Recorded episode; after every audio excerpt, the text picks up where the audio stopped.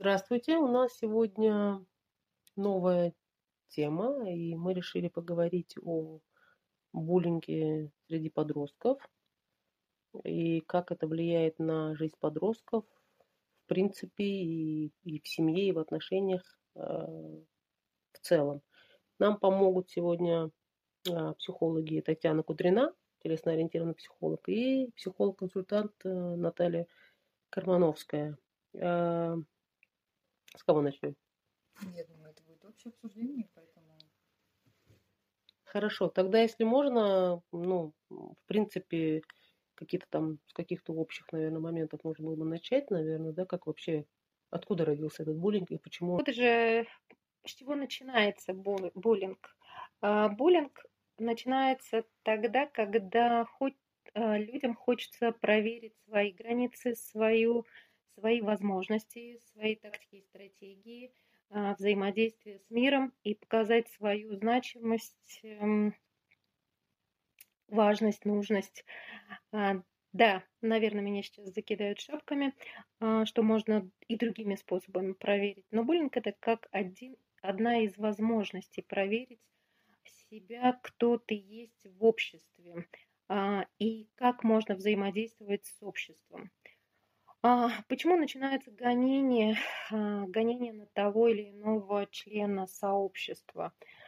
Как показывает природа и как показывает практика, обычно, когда начинаются гонения на того члена сообщества, который либо не таковый, либо больной, либо еще как-то отличается от этого сообщества в целом, и он не входит по каким-то причинам, по каким-то признакам в это коллективное сообщество. И тогда это коллективное сообщество предъявляет этому индивидууму претензии в качестве буллинга. И я бы к словам Татьяны еще добавила, что когда я слышу про буллинг, часто его употребляют помимо слова гонения, еще слово травля я встречала, и оно такое очень емкое. И само по себе звучит так, что сразу поднимает все эмоции, которые с ним связаны. Я бы сказала, что в буллинге еще, на мой взгляд, присутствует потребность в безопасности. Когда не просто тестируется граница, какая-то дозволенного, возможности, насколько общество приемлет и не приемлет, насколько я могу или не могу себя так вести, но еще и про инаковость, что угроза безопасности, насколько я, привыкнув к определенному ходу жизни, к определенному способу взаимодействия в безопасности, когда я встречаюсь с кем-то, кто иной, не такой, как я, грубо говоря. То есть, если у меня есть определенное представление о том, что окей, появление другого другого человека, который может тоже расширить, скажем так, возможности дозволенного, мои определенные представления могут порушиться, и это небезопасно. То есть я еще добавила бы с моей позиции, мне кажется, там есть очень много, что указывает на потребность защищаться именно самого агрессора. Как-то так вот. Скорее всего, да, действительно это так, потому что всегда страшно, когда, думаю, что не секрет, что человеку очень уютно жить в каком-то постоянном социуме, где есть уже отработанная тактика и стратегия, где есть отработанные задачи, где все понятно. И вдруг появляется некто другой, со своими какими-то новым видением, другими установками, по-другому как-то он звучит, к нему надо подстраиваться. Соответственно, мне надо тоже как-то меняться, а это страшно, то есть мне надо тоже как-то перевоплощаться, мне надо трансформироваться, мне надо что-то сделать для этого. А зачем? Я буду сохранять свой мирок, тот, который был, тот, который я создал когда-то, и буду гнать, буду травить того, кто принес вот эти какие-то непонятные колебательные движения, где я должен колебаться вместе со всеми. Не хочу колебаться. Я лучше вытравлю того, кто принес для меня эту необходимость. Получается, что человек сам выбирая жертву, при этом еще какую-то часть общества, ну, грубо говоря, если возьмем, например, докласс, да, в школе очень часто мы встречаемся с буллингом, получается, что какая-то определенная личность выбирает другую личность по каким-то своим критериям. Либо он слабый, либо он там меньше ростом, либо он там носит очки, неважно, либо он там умнее, чем другой человек, и у него там лучшие оценки. И он начинает травить вот этого персонажа, да. Но сам факт того, что другие тоже подстраиваются под него. Вот тема вот эта, вот коллективная вот эта сама тема, она с чем связана? Мне просто вот интересно, понятно, что я в школе не проходила, но я видела это, да, с другими ребятами. И когда я пыталась защищать этих ребят, которых булили, то есть ко мне эта агрессия не поворачивалась. То есть меня не пытались какую-то в сторону тоже отверженных, да, но при этом вроде прислушивались, но в то же время продолжали тех же булить. Но я была где-то вот все равно вот в стороне, ну вот, то есть вот группа тех, кто травит кого-то, на меня все равно не переключались. То есть они пытались продолжать травить того, даже если я его защищаю. Но мне вот непонятно, как выбирается вот эта семейка, которая там создается, грубо говоря. Что, это такие же похожие люди на первого, кто начал травить? Или они просто хотят быть в группе якобы сильных? То есть вот эта политика. Да. Ну, во-первых, они хотят признать свое лидерство, чтобы оно было признано, чтобы оно было показано и чтобы оно было доказано. Если я могу травить, то значит я на это имею право. При этом это право я могу присудить себе сам, или мне дает право это сообщество. Сообщество там, где я провожу этот самый буллинг, да, там, где я начинаю травить или гнать человека из этого сообщества. То будь класс, будь ли это какое-то другое сообщество, это не важно. Вот, это первый момент. Второй момент, есть еще и позиция того, кого травят. Вот вы сейчас сказали очень великолепную, Елена, вещь. Вы давали отпор, вы защищались, и вы еще защищали тех людей, которых травили. То есть вы заведомо показывали свою силу, но при этом вы же заведомо и показывали слабость другого человека. Понимаете? И тем самым, как бы, опять-таки, была такая некая бессознательная переадресация, он слабее, можно. Фас. Угу. А ту его. Меня это не касается. Наподобие. То есть вы не учили делать сильнее, чтобы не становился сам человек сильнее, да, и учили его защищаться и защищать свои границы, а вы его защищали. То есть это получалось вот то самое «отту его». Он слабее, «отту его». Его надо выгнать. Да, при этом вы, ваши были цели именно, ну, положительные, позитивные, да, то есть вы за слабых, сирых, убогих и обиженных, вот, защищая их. А в 13 лет вообще человек может дойти до такого, ну, как бы понять в тот момент, что ты вот своими действиями еще больше провоцируешь? Нет, навряд ли это может это понять. Это вообще было бы очень-очень неплохо, если бы такие ситуации, подобные ситуации, во-первых, чтобы их было поменьше, но если они вдруг... Да, если, ну... Человеческая природа, давайте не отходить, да, не будем фантазировать, да, не будем играть в утопию. Человеческая природа, она остается человеческой природой. Но если все-таки такая ситуация есть, что находился бы некий знающий человек, а лучше всего взрослый человек с ответственностью, который мог бы проговаривать эти все ситуации, чтобы дети понимали, про что они вообще на здесь и сейчас звучат. Потому что вот этот буллинг, это есть возможность научиться. И да, они могут научиться так, как у них идет. Так, как у них вот на здесь и сейчас получается опыт. Хорошо, тогда другой вопрос. Прийти к кому-то, кто бы тебя чему-то научил. Но если ты придешь к вопросу, там, он там, извиняюсь, Васю Пупкина отравят, вся эта группа пришла, да ты ябеда, ты пошла и настучала, потому что реакция потом учителя будет не прийти и всем объяснить. А это идет дальше к завучу, потом к директору, потом, ну, в мое время это были педсоветы, сейчас не знаю, как это происходит в школах. И получается, что результат получилось, что бедного кого травили, будет еще больше травить, потому что пошли, якобы нажаловались. И вот это замкнутый круг. То есть система, она не работает. Могу сказать вам только одно. И да, и нет. Потому что не работает система только тогда, когда подростку есть необходимость пойти и пожаловаться. Когда взрослые, которые находятся рядом с ребенком, категорически не хотят увидеть, что происходит в классе, в социуме, с подростком. Когда взрослые не за подростка, а когда они за себя и против подростка. Вот только тогда действительно есть необходимость пожаловаться и привлечь внимание к этой проблематике. Но самое интересное, действительно, Елен, в этот момент не факт, что взрослые обратят внимание, потому что они будут играть за свою команду. Вот с буллингом можно решать вопросы. Не люблю слово «бороться», потому что это опять-таки какое-то противостояние и война. А вот решать именно вопросы с буллингом можно только тогда, когда взрослые выступают все-таки за ребенка, а не против ребенка. Хорошо. Дети несчастно приходят и говорят родителям, что меня там травят.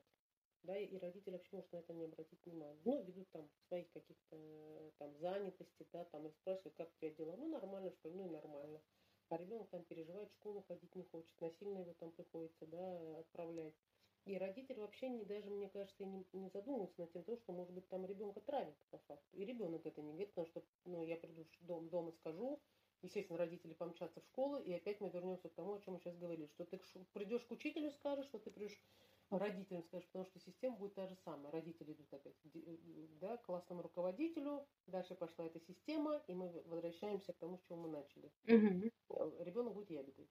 Мне кажется, что в данной ситуации родителям в первую очередь нужно насторожиться, если ребенок не хочет идти в школу, его силком туда не затащишь. Вот в первую очередь это очень явный большой звонок. И там даже может ребенок что-то не говорить искренне, да, о том, что с ним происходит или нет, или вообще склонен умалчивать что-то, да, но его само острое нежелание, категоричность касательно школы или любого другого коллектива, где это может происходить, да, уже может быть очень таким поводом обратить внимание. И здесь уже речь идет именно о том, как сам родитель со своим ребенком выстраивает отношения, насколько он готов не отвергнуть, насколько ребенок привык, что от него не отмахивается. То есть он же тоже по какой-то причине не видит опору в этот момент в своем взрослом, в своем родителе. Да? Если родитель привык, допустим, говорит, разберись сам, то ребенок и сам не может понять, какой смысл ему идти за помощью, если все равно он останется у того же, ему надо разбираться самому.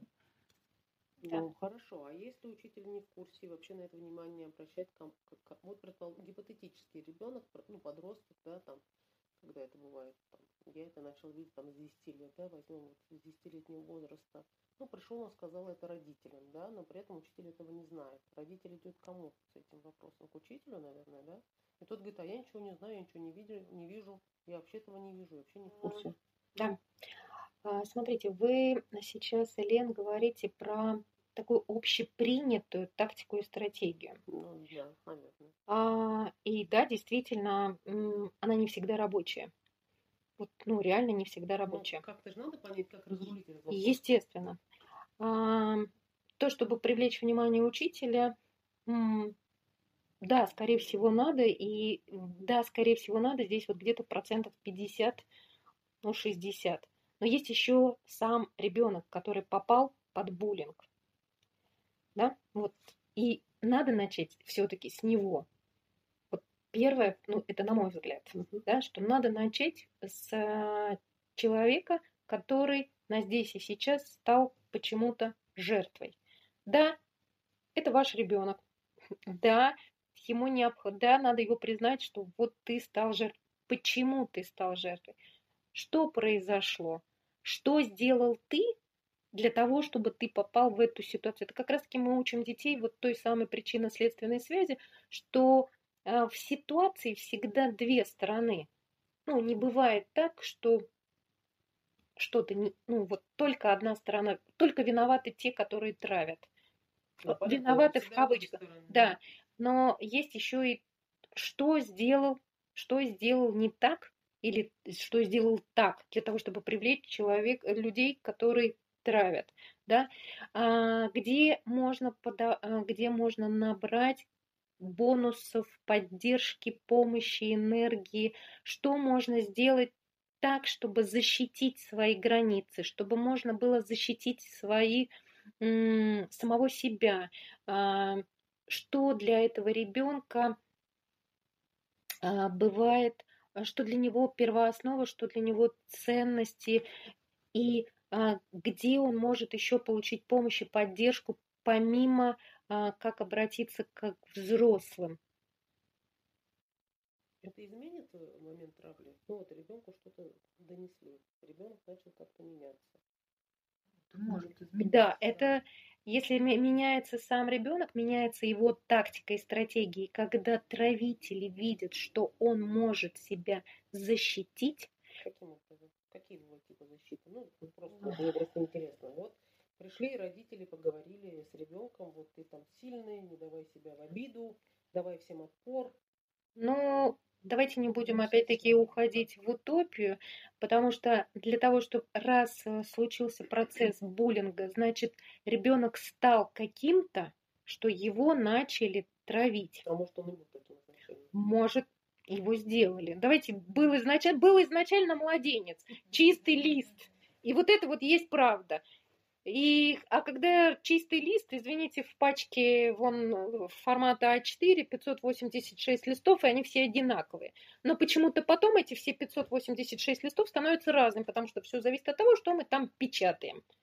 Там еще и другая сторона. Вот, тоже. Кстати, еще на самом деле, вот и про систему говорили, про то, что ребенок чистый лист, да, ведь буллинг это вообще в принципе про то, что сила и слабость, да, и вообще эта система это нормальная, и про агрессоров, да, тоже, что мне важно в системе, где сила и слабость, две полярности, принадлежать к тем, кто силен, да, то есть я должен себя идентифицировать таким образом, поэтому я иду там в агрессивную сторону. Может, я вообще в принципе разделяю это вот как такую полярность. И если дети, например, чаще всего же в первую очередь в родительской семье берут, да, если осознанно или неосознанно транслируется идея, что есть сила и слабость, да, мне очень важно может быть именно сильным, или я привык для того, чтобы сохранить себя в структуре, в системе семьи, например, быть слабым. И моя позиция сейчас не отстаивать, например, себя в классе, потому что для меня очень важно быть принятым. А принятым в моей структуре семьи я могу, допустим, только если я сохраняю слабость. Это могут быть какие-то определенные послания, когда родители сами говорят, например, да ты еще никто, чтобы мне возражать, например, и ребенок понимает, что он не имеет права что-то говорить за себя, допустим, и родители в этот момент, они не понимают, что они могут заложить вот этот кирпичик, да, в то, что ребенок сам неосознанно согласится с ролью, которую ему предлагают, да, он от нее будет болеть и страдать, но это его способ, которым он научился общаться, быть внутри общины. Вот, как-то так. Есть еще одна очень уникальная тактика и стратегия взаимодействия в семье, это когда ребенка делают козлом отпущения. Ну, ты виноват. Раз тебя булят, значит, ты виноват. Ты виноват, да? То есть не только ты виноват в том, что тебя булят, ты виноват вообще по факту своего существования. Такое тоже очень часто можно слышать в родительской семье. И тогда ребенок просто априори берет на себя чувство вины, он виноват в том, что его булят. Раз его булят, значит, он заслужил это. Да, значит, он что-то сделал не так. То есть я сейчас про что? Достаточно ли одного раза поговорить с ребенком? Это точно не одноразовая акция. Это первый момент. Второй момент. Будет ли с ним разговаривать родитель, который привел его, да, к тому, что он виноват во всем, да, это одна история. Или с ним будет говорить действительно тот человек, который захочет до него достучаться, захочет его понять, принять и сделать этого ребенка действительно сильнее. То есть это уже совсем другая ситуация.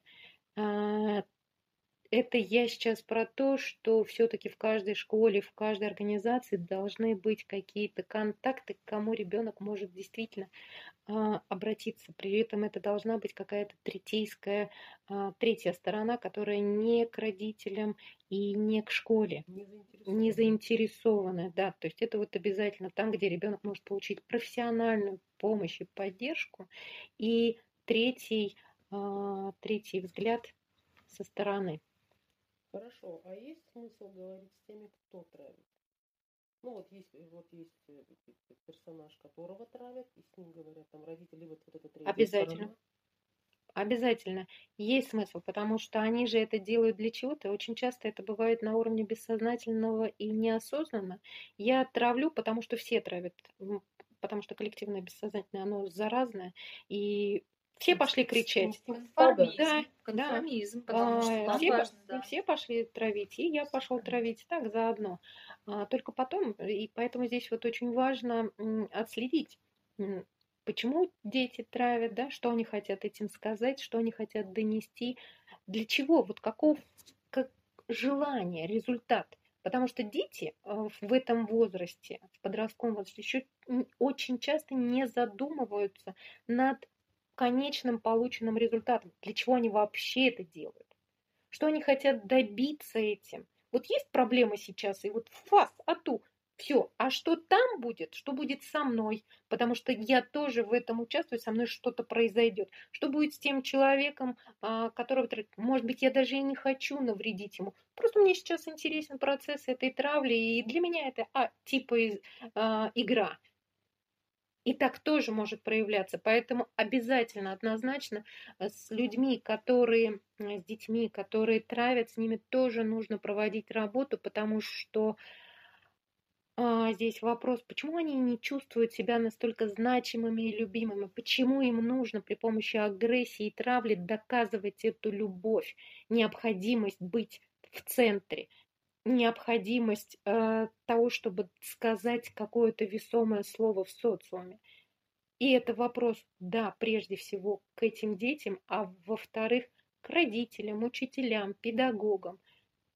Почему так складывается ситуация, что разделяется на плохое и хорошее, на черное и белое, силу и слабость?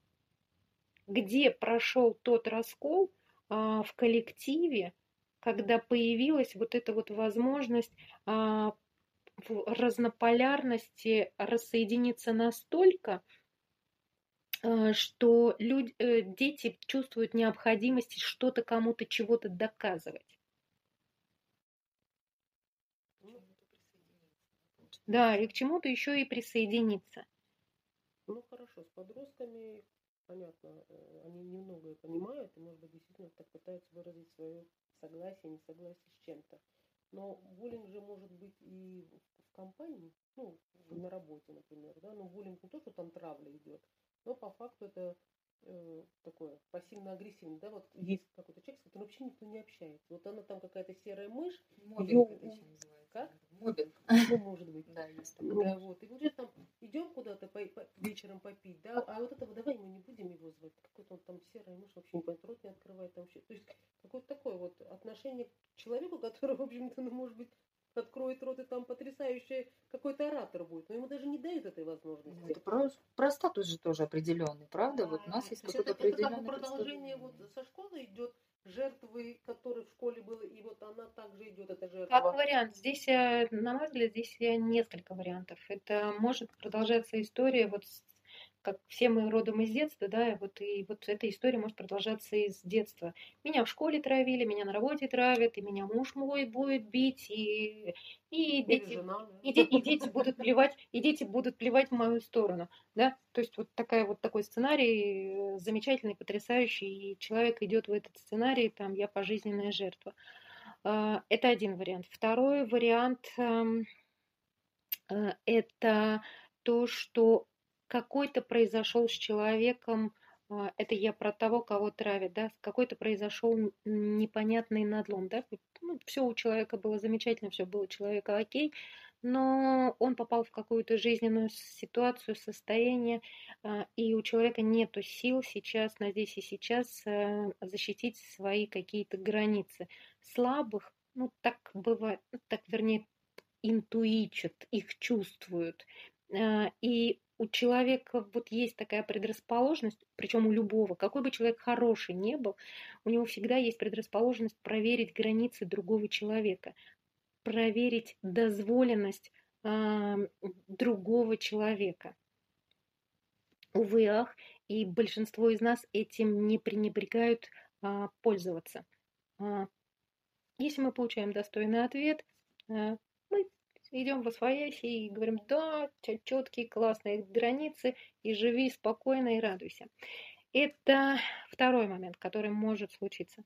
И третий момент. Давайте не забывать, что есть психологический возраст, а есть биологический возраст. И если вам 40 лет, это не значит, что вам в психологическом возрасте те же самые 40 лет. И если кто-то булит, то насколько этот человек вырос и насколько он разрешил свою проблематику, которая была тоже там родом из детства, зародилась, и почему ему в 40 свои лет или там 30 лет, не знаю, надо доказывать, что он важный, что он нужный, что он занимает свое место. Ну вот почему ему надо доказывать? Значит, он настолько не уверен в себе. Значит, он настолько боится потерять это место, и значит, он настолько непрофессионал. И это тогда вопрос еще и к тому человеку, кто булит. Ну, когда ты уже, наверное, на работе, ты не можешь уже прийти к родителям и сказать, знаете, я там на работе недооценивают, или, я не знаю, никто со мной не хочет общаться, разговаривать. Тут даже еще, наверное, сложнее. То есть, если когда как ребенок ты еще можешь прийти и сказать это родителям, взялся, набрался храбрости, знаете, пап, мам, у меня там вот, да, но вот с этими людьми мне просто интересно, как к кому им прийти. Ну, психологам, окей, ладно, если он взял опять волю в кулак и пришел и это говорит, да, но кому? Может поделиться с другом, наверное. Может поделиться с другом, компания должен быть, если что. Тоже вариант. А еще почему разрешить свой вопрос, да, я чувствую себя неуверенным, там это, да, взять на себя ответственность, там, ну, я чувствую себя неуверенность, там, я хотел бы развить свои какие-то личностные особенности, характеристики, качества и так далее. А есть еще и корпоративная этика, да, ну, то есть это опять-таки вопрос компании. Почему такая травля в компании? Почему в компании, которая, ну, там, я не знаю, пытается или вышла на рынок, настолько неуважительно относится к своим сотрудникам? Ну, корпоративная этика, я понимаю, но это же не означает, что там директор какого-то отдела вообще может за всем этим уследить и посмотреть. Ну, директор отдела может. А вот, да, я понимаю, что глава компании он не сможет, но для этого есть... У нас же есть иерархия, да, для этого и выстраивается. И действительно, если вот в этом коллективе и при вот этом руководителе вот этого подразделения выстраиваются такие взаимоотношения, то тогда вопрос к этому руководителю подразделения. Но более того, тактичные отношения очень плохо влияют на саму работу компании. Естественно. От прибыли начиная, заканчивая всем остальным, потому что нету того контакта, который нужен, в принципе. Естественно. 250% за. Потому что здоровая атмосфера в коллективе, это есть, значит, продуктивная работа самого коллектива. Значит, на эту работу захочется идти. На этой работе хочется работу, извините меня за тавтологию, но это действительно так. И хочется получать каких-то результатов.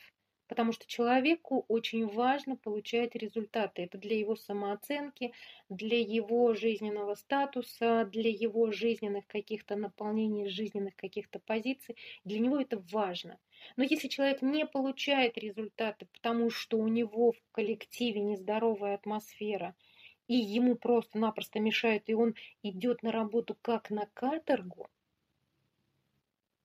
ну, тогда это, опять-таки, всем руководителям подразделений и непосредственно главе компании, что создали такого в этой компании? И почему у них не соблюдается эта корпоративная этика?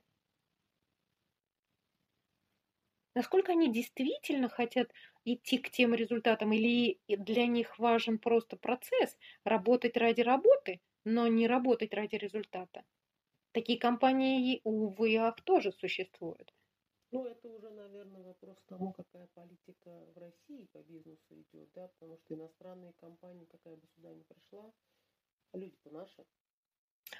Поэтому в тот момент именно корпоративная этика этикой, но человек, когда пришел с тем, о чем вы говорите, с какой-то своей еще детской травмой, да, и он где-то не отпустил, там ему там 40, а по возрасту там 15, он считает, что может самовыражаться тем, что будет всех угнетать и унижать, то какая разница, западная вообще-то компания или российская компания? Люди-то это наши. Я не говорила про западную или российскую компанию. Да, я имею в виду, дело в том, что здесь это корпоративная. Ну, извините, да, мы набрались иностранных слов, и поэтому, да, они сейчас живут и на российском рынке. Увы, ах. Но, да, у нас есть наши российские руководители, которые либо соблюдают и продвигают эту корпоративную этику и командообразование, когда один за всех и все за одного, либо не соблюдают корпоративную этику и просто-напросто живут как в старом Древнем Риме, разделяя властвуй. Вот буллинг там очень замечательно при вот такой тактике и стратегии очень хорошо работает, когда надо разделять и властвовать. Что надо делать руководителю? Ну, в принципе, что? Взять психолога к себе в компанию или, например, директора школы, которого да. Что вообще вот, ну, как бы, значит, вот я всегда говорю, что вот была бы я там директором компании или буду опять, то если у меня там будет 100-150 сотрудников, первым долгом я возьму психолога. Потому что я понимаю, что всегда бывают какие-то... Ну, люди все разные, да, и конфликтные отношения, они влияют первым долгом, ну, на саму атмосферу на работе, да, потому что ты сидишь, и тебе надо сдать какую-то отчетность, а ты не хочешь к этому идти, потому что ты считаешь, что там плохой человек, вот, и тебе не нравится с ним, но надо, и получается все через палку. Я думаю, что как раз-таки в таком случае, наверное, человек возьмет волю в кулак и пойдет к психологу, и не называя имен, что у него есть какая-то проблема, но хотя бы он объяснит свою проблему, почему ему тяжело. У нас это не принято. В принципе, я не знаю, сколько у нас есть компаний, где есть какие-то штатные психологи. Сейчас это, кстати, это очень развивается, и сейчас более того, прям есть непосредственные условия, что человек, который идет в ту или иную компанию работать, он должен пройти определенное количество тренингов для того, чтобы он уже подошел к работе в компании с определенными личностными качествами, с определенным настроем. Но здесь вот главная проблематика, которая стоит просто вот прям проблема номер один и вопрос номер один, да, это непосредственно грамотный руководитель, который действительно хочет, все зависит от того, что же хочет руководитель компании, руководитель проекта, что он хочет, чтобы у него было по окончании, вообще на выходе, в результате. Вот пускай каждый себе руководитель задаст сначала вот этот вопрос. Если он хочет, чтобы у него действительно были результаты и была хорошая результативность их, при этом была здоровая атмосфера в коллективе, тогда, значит, он уже будет себе, задавая этот вопрос, что он хочет, он будет говорить, а какими способами я могу этого добиться. Я могу взять психолога, я могу взять каких-то целенаправленных специалистов в определенной...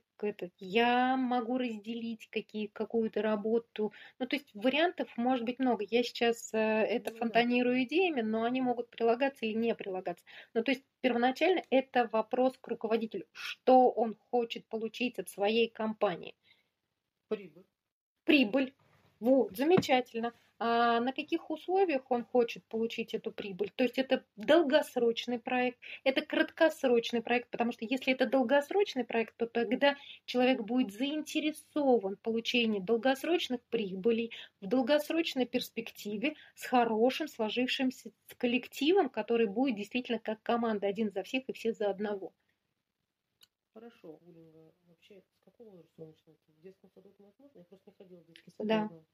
То есть это даже там уже, да, 3-4 годика уже дети могут? Могут, да, он, конечно, не проявляется так жестко и жестоко, как он может проявляться в подростковом возрасте, потому что там идут гормоны, и там повышается агрессивность.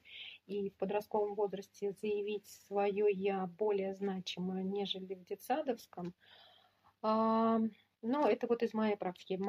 Одна из первых профессий была воспитатель. Я как раз-таки работала в ясельной группе, когда нам в группу приводили девочку, и она была одета по-мальчишески. То есть ее заводили в группу, одни колготки и рубашечка. Все, больше ничего не было. При этом не всегда были свежие колготки, не всегда была свежая рубашечка. Дети в 3 года уже замечают, что «О, воспитательница, посмотрите, как я красиво сегодня одета». Девочка заходит и говорит: «Посмотрите, как мама меня сегодня заплела, какие она мне сегодня бантики одела». И тут заходит девочка, на которой колготки висят, еще вчерашние пятна на рубашке, да, то есть ребенок не виноват, но вот так сложилось. И тут же разворачивается эта красивая девочка и говорит: «Ой, как от тебя пахнет, не подойди ко мне». Вот он вам первый толчок к буллингу. Что делает этот ребенок? Он садится в уголочек, чтобы только его не трогали. Он уже начинает быть изгоем. И вот все начинают делать эти родители, которые почему-то не хотят привести в норму его одежду, почему-то не хотят своего ребенка одеть чистенько, красиво по их понятиям. Да, аккуратно хотя бы. Да, аккуратно. Ну, то есть, все из семьи. Естественно, все ноги растут из детства. Ну, то есть, я была свидетелем вот этого зарождающегося буллинга. И, да, видела, как это начинается. При этом разговор с родителями на тот момент привел практически к нулевой реакции. Мне сказали, что я только ценю какие-то импортные, так как это был еще Советский Союз, только импортные вещи. И мне нужно, чтобы родители одевали в какие-то заграничные шмотки. И поэтому я так вот предвзято отношусь к ребенку.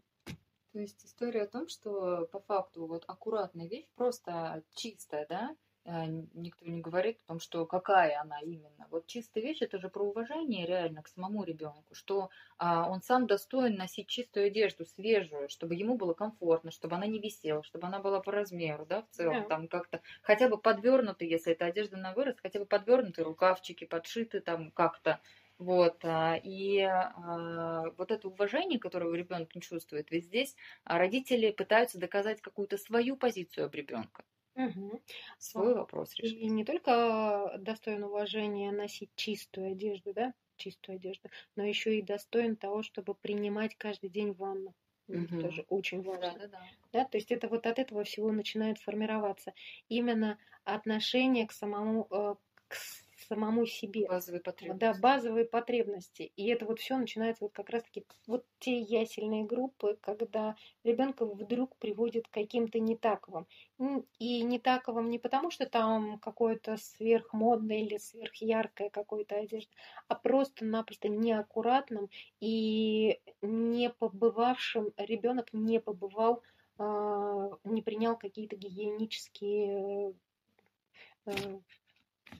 гигиену не сделал. Да, вопрос такой, есть смысл заводить форму? Ну, в школе есть там форма, да, что, к счастью, я считаю, нужные вещи, потому что в подростковом возрасте, да, там как раз таки то, о чем вы говорили, да, пытаются выделяться тем, что у него там хорошая одежда, там супер-пупер телефон, да, сейчас это, да, в мое время это было просто форму отменили, и вообще было непонятно, кто что мог, тот и на себя надевал. И по факту там тоже шло вот это разделение. Так, вот этот хорошо одевается, значит, ну, там все хорошо и такой крутой, да, и родители, значит, крутые. А те, кто не мог это себе позволить, например, да, могли там ходить только в одних вещах, грубо говоря. И вот эта форма, да, там, ну, я так понимаю, сейчас тоже есть в каких-то школах. Сейчас во многих школах свои личные.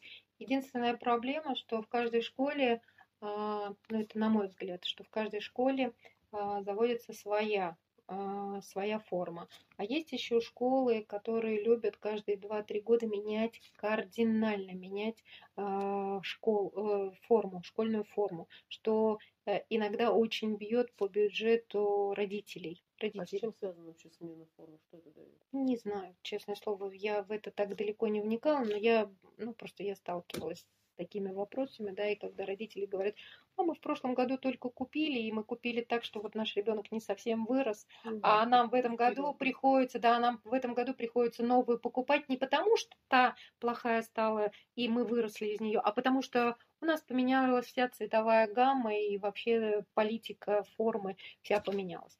Я еще, знаете, вот что подумала по поводу того, что очень удобно и часто буллинг устраивается реально вокруг той истории, где ребенок не может ничего сделать, потому что в какой-то мере ребенок все равно зависит от семьи, да, и, например, допустим, ну, от финансовой возможности, да, или от внимания вот, родителя. И пример, который вот, Лен, ты привела про то, что там в наше время была возможность носить все что угодно, да, и действительно, если у тебя какая-то там классная супер одежда, и у тебя обеспеченные родители, значит, и тебе тоже, как говорится, респект, да, респект и уважение. Ну, правда, так и было, да, и действительно говорили, что к тебе вопросов не возникало. Вот реально, если у тебя вдруг что-то не то, или ты носишь одно и то же, или оно недостаточно классное, да, то к тебе как раз есть вопросы, значит, можно каким-то образом попробовать тебя еще подавить, пожать. Но очень интересно наблюдать, когда меняется ориентир, меняются ценности. И вот это важно, вот проверить, какие ценности вообще в классе, в школе, да, одно дело там финансовые какие-то ценности, другое дело... что происходит с теми, кто может занимать первые места на Олимпиаде. Например, вот учеба, да, которой ребенок реально может себя проявить, да, если уважительно хорошо учиться, если уважительно иметь, там, не знаю, разные хобби или интересы, где действительно ребенок может там просто сказать: я люблю бегать, вот он может в любых, там, не знаю, в ботинках пойти побегать, например, да, или что-то такое, вот. Насколько интересно вот меняется, да, что ребенок может сам каких-то высот достичь в этом, правда же?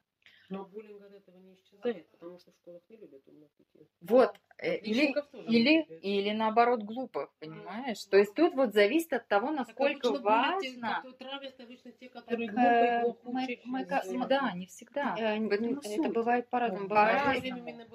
Такое, что вот агрессивные ребята, которые были... Как вы отстали, Лен? А нас было наоборот. Возможно, да. Но в моё время это было так, что отличник его вечно гнобит, потому что отличник сидит на первой партии типа всезнайка. И категория та, которая травила, но она травила либо отличников, либо совсем там... Ну, в моем случае, в моем классе, это мальчик был, который был приемный, его травили. А второй просто, там, и третий, который, ну, видимо, у него была какая-то еще семья тоже, потому что когда он даже говорил, он все время там, бедный, уже все время мигал глазками, потому что одно слово, и все, он там, он даже заикался, то есть еще от этого была травля, да, то есть у него были какие-то физиологические проблемы, и можно было его травить, потому что он боялся вообще всего, то есть даже не важно, что он там скажет, и была вот эта группа ребят, которые считали, но... Самое интересное, что, например, на моей практике, да, это все было до 9 класса. То есть вот это была старая наш класс, который вот это была вот такая агрессия. Когда нас раскидали по классам, пошли все по интересам, кто математический, кто гуманитарий. Это как-то само собой рассосалось. То есть объединились какие-то классы, как будто по интересам, из других школ тоже, естественно, да, потому что класс надо по 30 человек где-то собирать. И в 10-11 я не видела вот такого агрессивного буллинга, что ты приходи, да ты там урод, потому что ты там отличник, например. Вот да, это, кстати, собственно, то, о чем я тоже хотела сказать, то, что если есть возможность как-то в ценности уйти поглубже именно за свои интересы, как бы вот у меня там такие интересы, там у моего друга другие интересы, да, и можно как-то это сформировать вокруг интересов, мне кажется, есть возможность это корректировать хотя бы. Потому что да, тут что-то можно делать. Давайте сделаем главной ценностью человеческие ценности. Вот когда у нас будет главными ценностями это нравственный интеллект, само собой. Вот тогда. А откуда его брать? Нравственный интеллект. Вот хороший вопрос. Да, очень хороший вопрос. Нравственному интеллекту все-таки браться от учителей, которые, ну, как бы должны нести в мир доброе, светлое, чистое, лучистое. И все-таки педагог. Давайте мы будем не педагогов растить, а учителей. Потому что знание, учитель это все-таки шире. Да? Те люди, у которых хочется учиться. Те люди, у которых есть чему научить. И давайте растить не обывателей, а все-таки людей, человеков с большой буквы. Причем это про уважение. Да, да, уважение, не только уважение, а именно нравственный интеллект, где ценится любовь, добро, взаимопомощь, сожаление, сотрудничество, взаимопомощь, взаимовыручка, дружба. Ну, это базовые ценности, которые, в принципе, нужны всем. Да, конечно, да. И вот в каждом классе, всегда, в каждом обществе, вот всегда. Если бы во главу угла все-таки ставили вот этот нравственный интеллект, то тогда создаем мы по клуб по интересам, там все занимаются кройкой, шитья, вышивкой, крестиком. Не создаем. Это не важно. Мы тогда научимся уважать людей. Просто потому, что он человек, и потому, что он дружит, потому, что он честный, потому, что он любит, потому, что он помогает. Ну, хорошо, если мы уйдем немного в историю, да, и возьмем там я успела взять, ну, не советскую школу, но я пошла, когда еще был Советский Союз, и все равно наши учителя это нам пытались складывать, ну, худо-бедно, да, потому что тогда система была такая, что ценность это человек, да, там были свои какие-то базовые. Ну, буллинг все равно был. Был, но опять-таки давайте вспомним. Что, получается, учителя не додавали? Да, нам пытались, но опять-таки все-таки я училась в советское время, и все-таки во главу угла ставилась именно оценка. И авторитет учителя. И авторитет учителя. Да, авторитет учителя и оценка. Ты хорошо учишься, ты плохо учишься. Если ты хорошо учишься, правильно. А где нравственный интеллект? Я не знаю. Ну, вы сказали, что в советское время это было. Да, об этом говорили. Да, это об этом... Но это было в параллели. Но это было не во главу угла ставили. Нет, но нам все равно говорили, там, помогайте там, взрослым людям, да, там у нас были какие-то общие уборки, я не знаю. То есть нам пытались вкладывать какие-то, ну, базовые ценности все равно пытались вкладывать. Правильно. Вот, знаете, есть... Я сейчас не про труд. Вот, тактика и стратегия продаж. Вот только сегодня говорила, да? Одно дело, когда тебе впихивают что-то, и очень не хочется это брать. А очень часто как раз-таки какие-то нравственные ценности бывают впихивают человеку. Ты должен быть честным. Ты должен правильно говорить. И дальше долговая. Ты должен писать сочинение, ты должен петь, мне это говорили. Да. Ты должна правильно петь. Я не умею петь, но ты должна. Ты должна. Ты же учишься в классе. Ну-ка, вспевали все вместе хором. Вот, то есть, когда именно всучают эти ценности, это одно дело. А когда прививают эти ценности, когда их взращивают те ценности, которые есть изначально в каждом... Ну, я просто в это свято верю, что в каждом человеке есть доброе, светлое. И вот это надо рассмотреть, увидеть и взрастить. Ну, это уже тогда целая реформа образования. Я за. Нет, я тоже за, если это действительно спасет наших детей. Это спасет мир, прежде всего, в котором растут наши дети. А что делать с родителями? Вот, я просто на самом деле хотела еще что добавить, то что есть глобальные вопросы, да, действительно, и здорово, что есть желание и тенденция к ним идти, да, вот все начинается с одного шага, да, но с небольших каких-то моментов хотя бы я бы предложила вот уделять внимание именно личным ресурсам и возможностям ребенка и родителя, вот именно, и обращать внимание на ресурсные какие-то именно стороны, не пытаться, там, не знаю, как-то клеймить то, что, ну, все, там, например, извини, ты жертва коллектива, допустим, что-то такое, там, ну, все, извини, вот, а именно искать какие-то, да, искать сильные стороны какие-то, за счет которых будет возможность и у ребенка свою самооценку скорректировать, и родитель, как пример, все-таки он должен показать ребенку, что да, бывает, вот прежде нужно признать, да, проблему, то, что да, это бывает, но давай посмотрим, давай я, может, покажу примером, как еще можно это решить. То есть как можно поменять что-то в себе, если ты не можешь изменить ситуацию, что ты можешь поменять в себе, да, чтобы ситуация поменялась. Да, чтобы ситуация поменялась. Ведь все взаимосвязано. Вот как-то так. Это, собственно... Это перерождение личности. Ну, да, это перерождение вот как раз ценностей, да. Это те самые ценности. И что делать с родителями? Наверное, я идеалистка, но я все-таки верю, что родители подтянутся за детьми. Просто дети, они более гибкие. И все-таки с ними легче работать в этом плане. Они более отзывчивые, более гибкие, более доверчивые, чем заскорузлые взрослые, которые имеют... А как они подтянутся? Вот они живут в своем мире. Считающие, что это правильно их мир. Живут, они подтянутся за ребенком. Когда нет, это тебя испортила система, школа, друзья. В общем, все кто угодно, только не мы, потому что мы очень хорошие родители. Так никто не говорит, ты можешь быть замечательным родителем. Здесь, понимаешь, в чем суть? Здесь не найти виноватого, понимаешь? Здесь, мне кажется, про то, чтобы идти к лучшему. Если у ребенка возникает какая-то еще определенная его задача или потребность, которая перед ним стоит, он не может ее достичь. Родитель, будучи вовлеченным, да, например, в процесс воспитания, он именно что, он подтянется к решению этого вопроса, он найдет способы. Это вот про гибкость, да, про готовность к трансформации. Ну, здесь еще один есть вопрос, да, мы все время ищем виноватых. Может быть, хватит искать виноватых? Да, пожалуйста. Может быть, уже пора сказать, а что я сделал для того, чтобы это случилось? Взять каждому из нас ответственность за то, что происходит в наших школах, в наших семьях, в наших коллективах. Что конкретно я сделал? И в чем моя вина в сложившейся ситуации?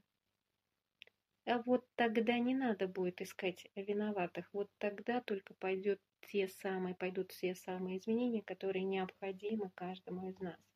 Потому что мы очень привыкли виноватить других.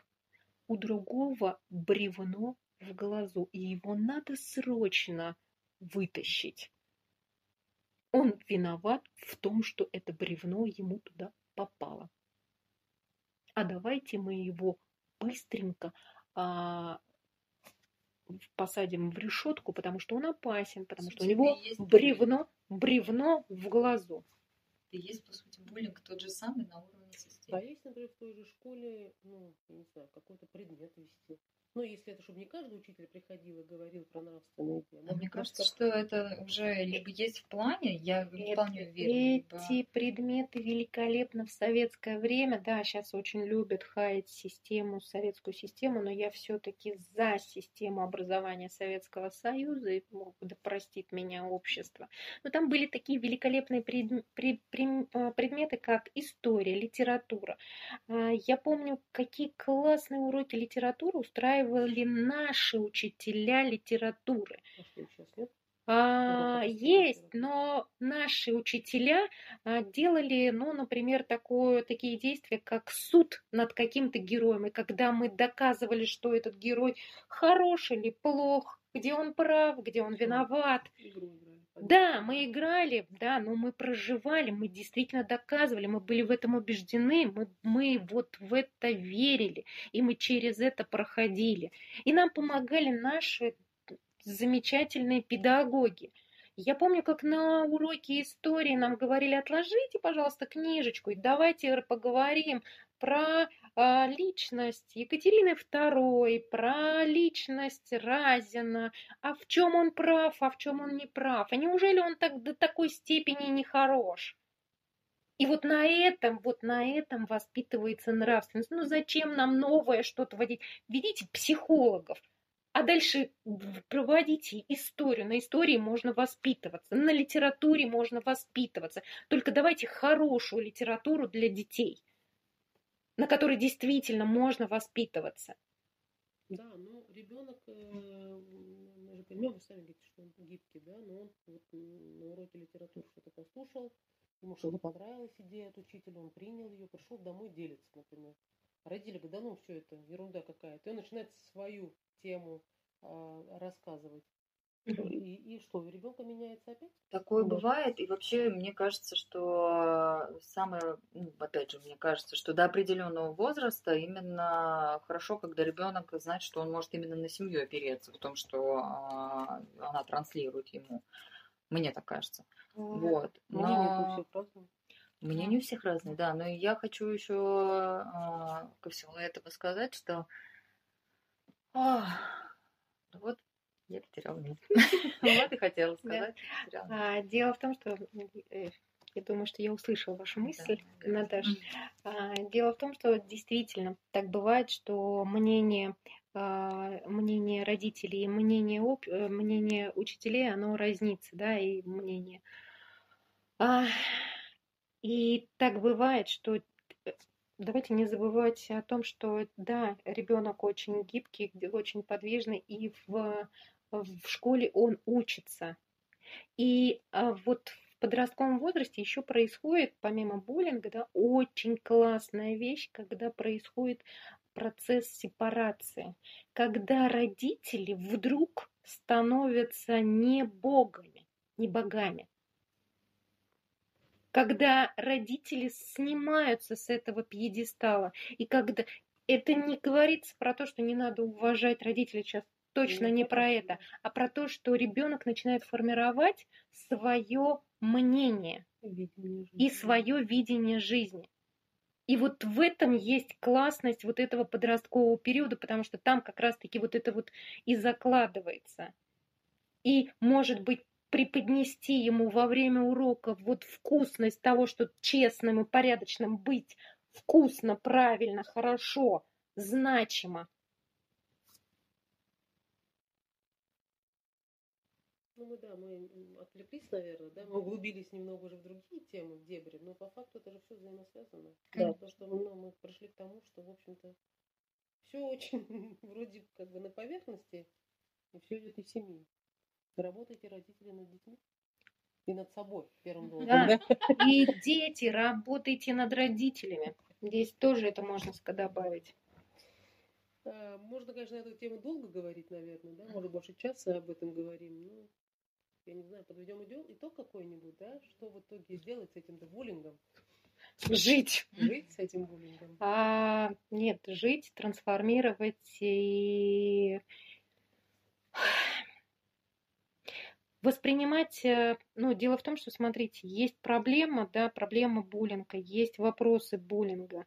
Отменить буллинг мы точно не можем, потому что это есть тактика и стратегия. Все зависит от нас, появится ли на нашей территории вот эта тактика и стратегия взаимодействия между детьми, нашими детьми. Если мы говорим про подростковый возраст, да, и что мы сделали для того, чтобы мы, конкретно каждый из нас, из взрослых, чтобы возникла эта проблематика, возникла в данной территории, на данной школе, в данном классе, в данном дворе, неважно где, да, что мы сделали. И что мы можем сделать для того, чтобы это предотвратить, потому что лучший способ лечения – это всегда профилактика. И если вдруг эта проблема все-таки возникла, то что мы сделали для того, чтобы она возникла, и что мы можем сделать для того, чтобы ее разрешить? И к кому мы можем, как к третейскому судье, обратиться для того, чтобы все-таки был некий взгляд со стороны? Потому что, когда находишься в самой проблеме, очень тяжело решать проблему, потому что проблема поглощает тебя и сужает круг видения. И поэтому, да, действительно необходимо, помимо школы и родителей, нужны некие третьи лица, третьи организации, где можно было бы разрешить и увидеть по-другому. Спасибо вам за разъяснение. Я надеюсь, что это, когда будут слушать, что-то примут, что-то пытаются изменить. Спасибо. Очень интересная тема. Спасибо большое. Спасибо. До встречи.